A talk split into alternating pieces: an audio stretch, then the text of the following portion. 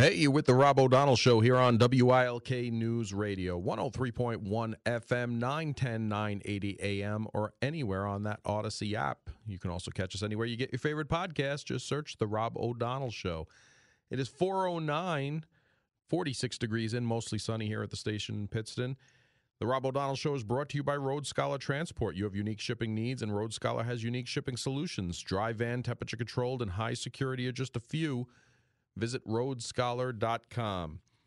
Uh, Defense Secretary Austin was just asked on the Senate confirmation of some nominees despite Tuberville's blockade.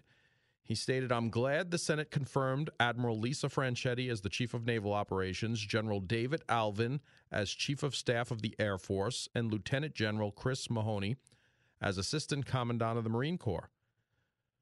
Austin stated, They are outstanding leaders who have faithfully served their country for decades, and I know they will continue to be great leaders of our force as they continue to tackle the crucial national security issues of these challenging times.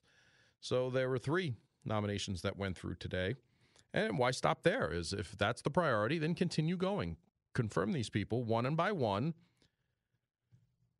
which is the Senate Majority Leader's right. And just be aware that tomorrow at four o'clock, at the four o'clock hour, I will have retired Commander Kirk Lippold, former skipper, commanding officer of the USS Cole, that was attacked by a suicide bomb boat in 2000 that uh, put a hole in the side of the hull of the USS Cole that you could drive a truck through, killing over two dozen of his sailors. And we're going to talk to him about that incident. We're going to talk to him about his leadership, and we're going to talk to him about what's going on in the Middle East, especially when we have reports of the USS Carney last week interdicting cruise missiles and drones and our military now striking targets in certain places. So he's going to be some great expert uh, take on it tomorrow with uh, Commander Kurt Lippold, retired of the U.S. Navy, the former skipper of the USS Cole. So you're not going to want to miss that.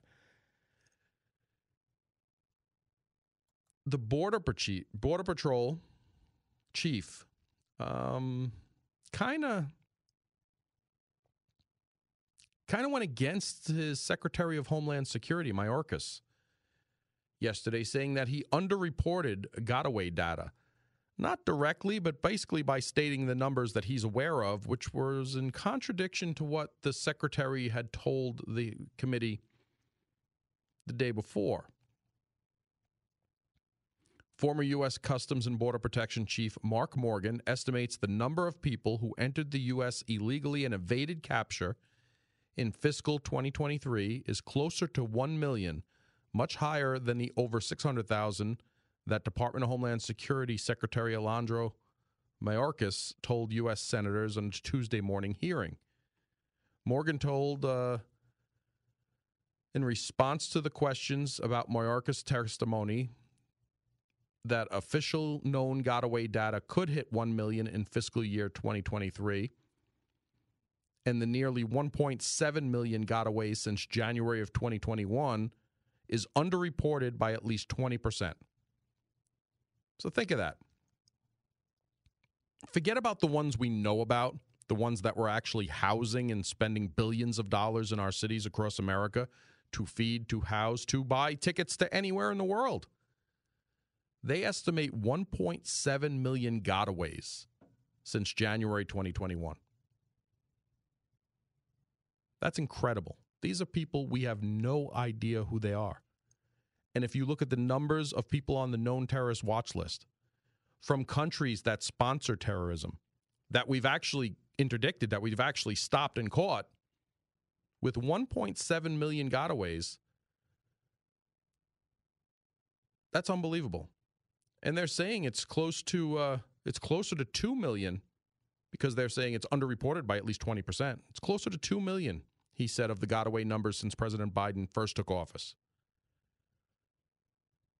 Gotaways is the official term used by Custom and Border Protection to describe foreign nationals who illegally entered the U.S. Primary between, primarily between ports of entry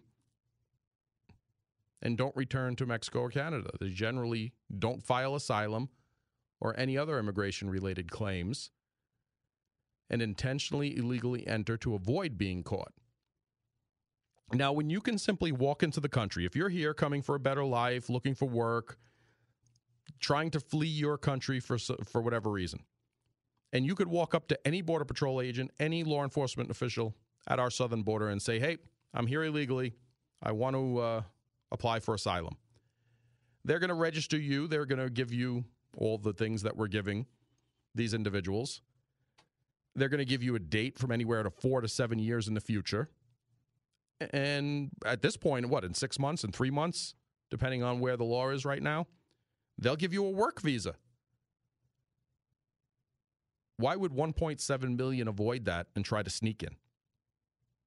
You think more of a nefarious reason? I mean, we're catching people on a terrorist watch list that are actually walking up to people and saying, hey, I'm here, not thinking we're going to find out who they are. 1.7, closer to 2 million. The question uh, Secretary Mayorkas should be providing the American people an answer is to how many aliens on the terror watch list or special interest aliens, those are ones coming from countries we know sponsor or harbor terrorist organizations, are among the close to 1.7 million known gotaways who have entered our country under his watch. The answer is he has no idea. And not if and when the threat arrives at our homeland. It's already here. This is what the former chief of the Customs and Border Protection said. It's not if and when the threat arrives at our homeland, it's already here. Mayorkas testified Tuesday before the Senate Homeland Security Committee saying there were over 600,000 gotaways reported in fiscal year 2023 a low estimated compare a low estimate compared to the data first reported. U.S. Senator Robert Marshall of Kansas asked Mayorkas how many of the gotaways U.S. Custom and Border Protection reported in 2023. Mayorkas replied, I believe that number is over 600,000.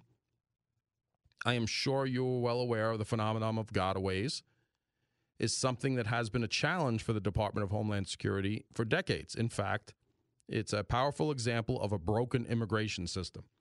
Yeah, no, it's really not. It's a powerful example of your incompetent administration, your incompetence of addressing border security. Again, just years earlier, the border was the most secure it's been in our lifetime. That's just a pure fact. You can argue how that's done and how it treated migrants all you want. I'd say if you add the facts of migrants being sex trafficked, extorted, used as slaves, workplace low wage, wherever they're ending up. I mean, they just had a special in New York how the, the migrants are, are reviving, reviving the sex trade in New York after it's been decimated for decades.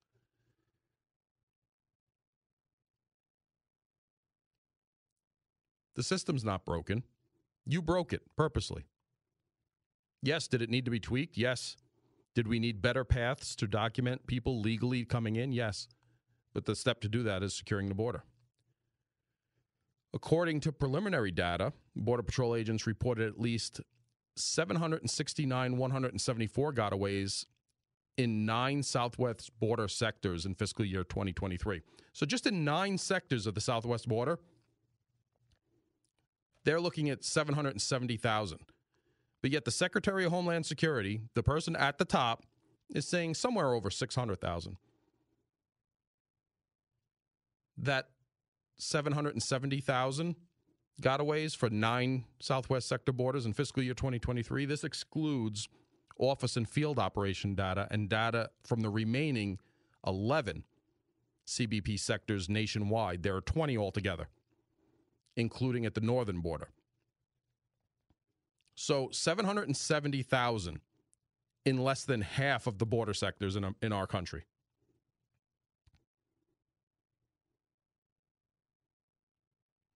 Now you add that to the included roughly 4 million illegal border crossers reported in the fiscal year 2023 and more than 10 million since January 2021 when President Biden first took office. These are the ones we know about.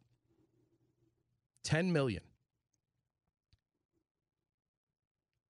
These are the highest numbers of illegal border crossers reported in U.S. history. But they want to blame the system The system's broken.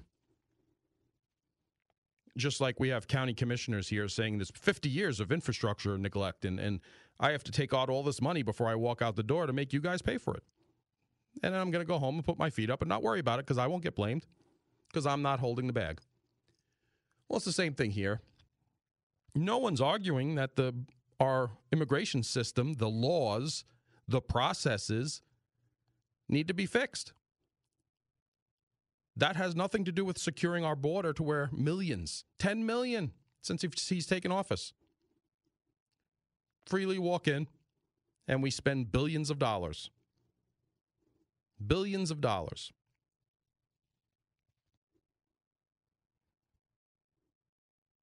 And then he sits before Congress, the head of the Department of Homeland Security, the secretary of the Department of Homeland Security, and he's undercutting numbers. Asked a direct question by a senator How many gotaways have come in? Oh, somewhere over 600,000. But yet, the Border Patrol, his agency, can tell us specifically 769,174 gotaways came in in nine sectors, less than half of our sectors for our Border Patrol. How come his agency head can give us that specific data, but he is the person in charge? There is no extreme ownership, there's no leadership in these departments. And then you ask why these systems are failing. You ask why they are failing us. Look at the incompetence. Why couldn't he give that information? If you were the CEO of a company, if you were the head of something, if you were the the foreman at a job site, and the builder or engineer came and said, "Hey, you know what's this here?" and you say, "Ah, it's something around this," and then your handyman came by and said, "No, it's specifically this." Who would you go to the next time you needed information? Who would you rather put in charge? These people are in charge of our children's safety, our safety. They are going to be the ones to blame when something that just happened in these kibbutz happens in one of our towns or cities here. They have no idea who's coming here. They are telling us they are already here. They are telling us they want to do us harm again. They are telling us we are at the most volatile time here in our homeland, in our country as we've been since 9 11. Yet everybody just shrugs their shoulders and says, yeah, but mean tweets. I don't know. I don't know what's going to take for us to learn. It's uh, 422 here at WILK. Welcome back to the Rob O'Donnell Show on WILK News Radio. How's everybody doing? It's uh, 426, 46 degrees. Well, I normally wouldn't talk about this, but because of things that are going on in the world, I figured I'd bring it up. But firefighters are making progress battling Southern California wildfires, but homes are, remain threatened. Firefighters yesterday made inroads in containing the Southern California wildfires, uh, but there are still thousands of people under evacuations orders. The Highland Fire in rural Riverside County, southeast of Los Angeles, was only mildly active as Santa Ana winds that pushed it through brushy hills east of the fire crews had it 20% contained by Wednesday night, said a fire spokesman. It was favorable conditions for firefighters, but humidity remained low and rugged terrain made the work challenging for the 1,200 firefighters fighting this fire. God bless these guys. If you have ever seen these smoke jumpers, they are some of the toughest SOBs that you will ever meet in your life. The size of the blaze remains unchanged at just under four square miles, 10 square kilometers. One firefighter was injured but in stable condition. Gusty, dry Santa Ana winds are blowing Monday when the fire erupted near rural Riverside County, about 53 miles north of San Diego. Evacuation orders were issued for 4,000 residents as flames spread rapidly. They say there are about 2,500 homes and buildings remain threatened.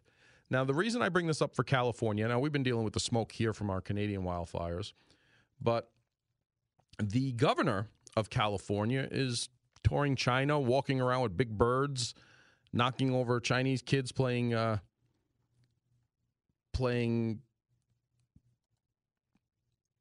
basketball, you know, you know if it was the other way around and that was anyone else during what's happening in his state. I mean, what Senator Cruz during a hurricane in Texas or whatever was happening there took his family to the Caribbean and it was it was like, "Oh my god, look what's going on." So uh but here you have the governor of California while a large portion of the southern part of his state, which is nothing new, but you think he'd want to be home for that and really what's the purpose of him being in California and uh, being in California as well, but being in, in China has to do with anything.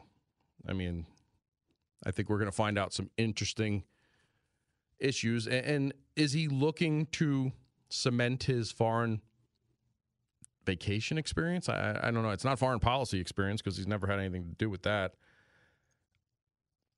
Is this who you want maybe as your step in if, if things go south with Joe Biden? I mean, there's a lot of talk. This uh, conflict, this war in uh, Israel is really going to be the undoing of him because it's splitting his party. And it's interesting because of because of AOC, uh, Ocasio Cortez, Congresswoman from New York's 14, because of her issues when it's come to this Palestine, Hamas, the Palestine area, Hamas, Gaza, and Israel war, she's kind of negated her ability to take the next step to a possible New York senator position because outside of her district and outside of the city, even parts of the city, the Jewish population in New York State is quite extensive. And the mere fact that she's gone down the road she's gone, now she's gone down more mild than some of her cohorts. But even yesterday, her, you know, she she she's she sponsored a bill to sanction Israel about this white phosphorus and there was a great uh, one of the professors at West Point did an entire study on it, and she really doesn't know what she's talking about. She's trying. She's trying. Well, she she thinks the people who who vote for her are dumb, which you can have your own opinion there. There's there's a couple of things. White phosphorus, the the, the treaty that she is talking about White phosphorus is not recognized in that treaty as the type of weapon she's saying it is. That's just plain and simple. Also, Israel was never a party to that treaty, so they're not bound by it. For so for her to saying they want Israel sanctioned because they don't they want America not to give them support and arms because they are using this in violation of international law. Well, no, a, that type of weapon is not specifically noted as banned in that law that you're talking about. And B, Israel was never a party to that, so they're not abide by it.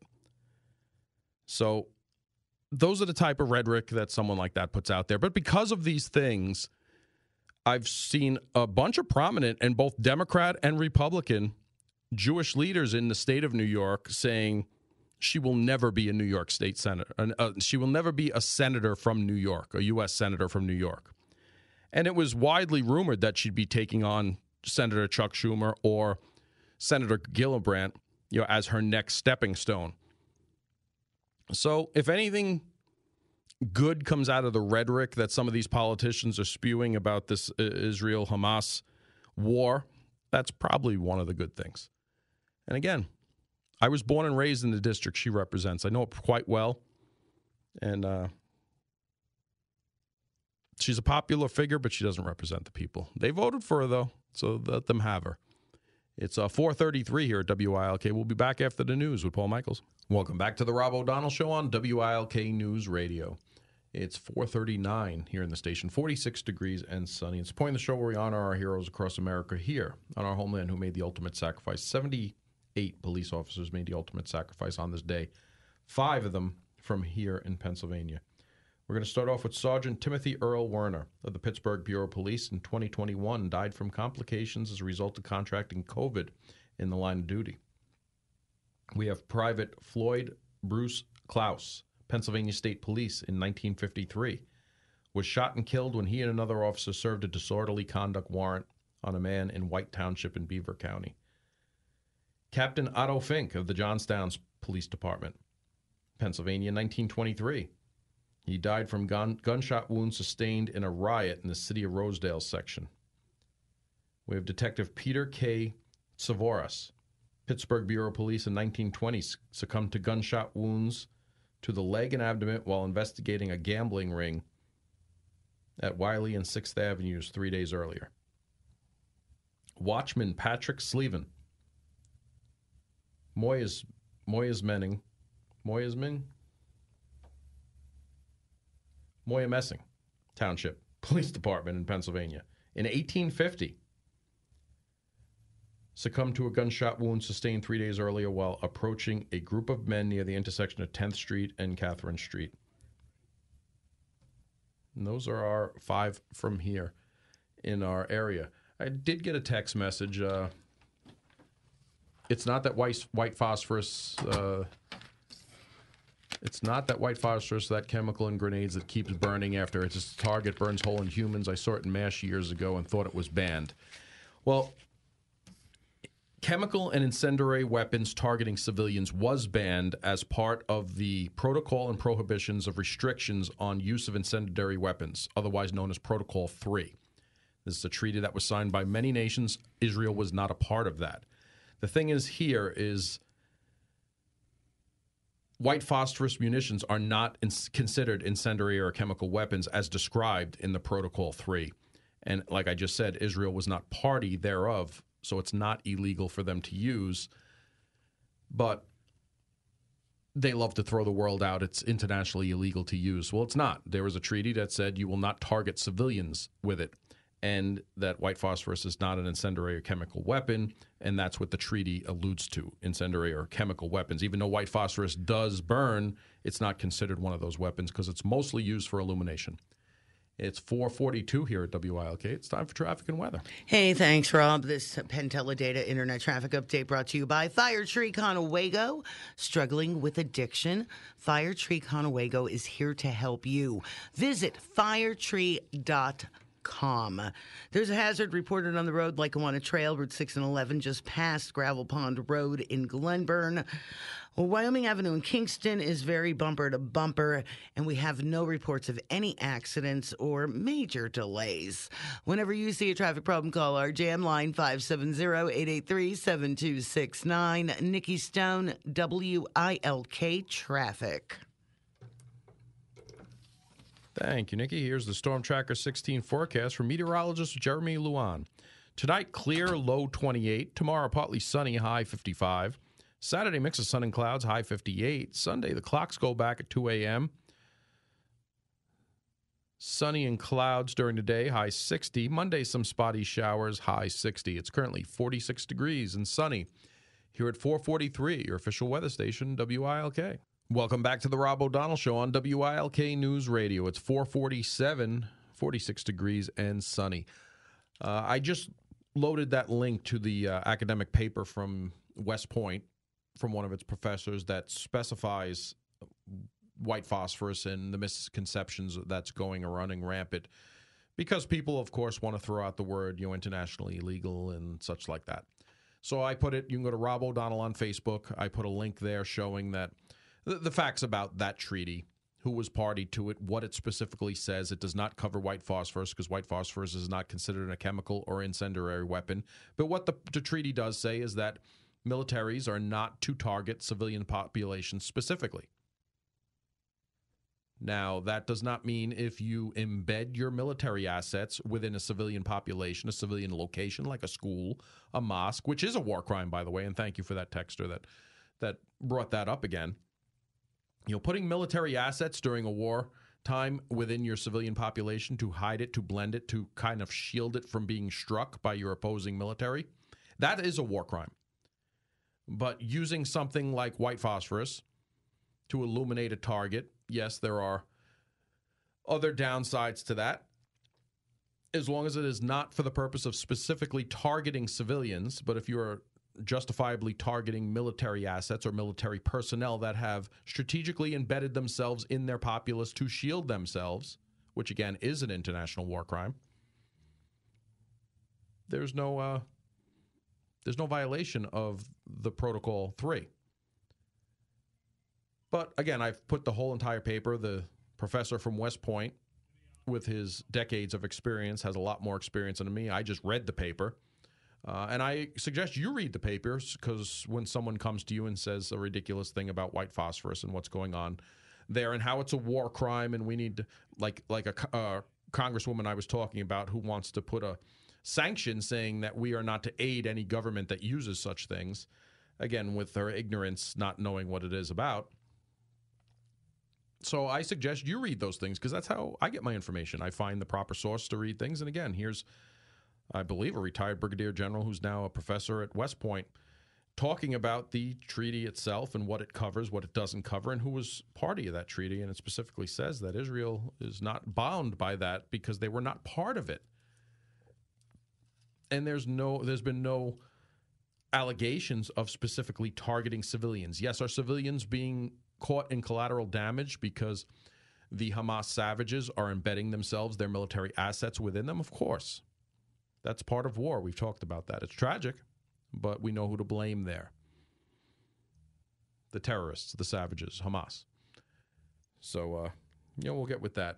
Now, um, if you're in, now that Halloween's over, and again, Here's my disclaimer you cannot officially start celebrating Christmas until noon on Thanksgiving when Santa Claus steps off his sleigh and walks into Macy's. That's just the way it is. I'm sorry if that offends you, but let's not get the reindeer before the sleigh.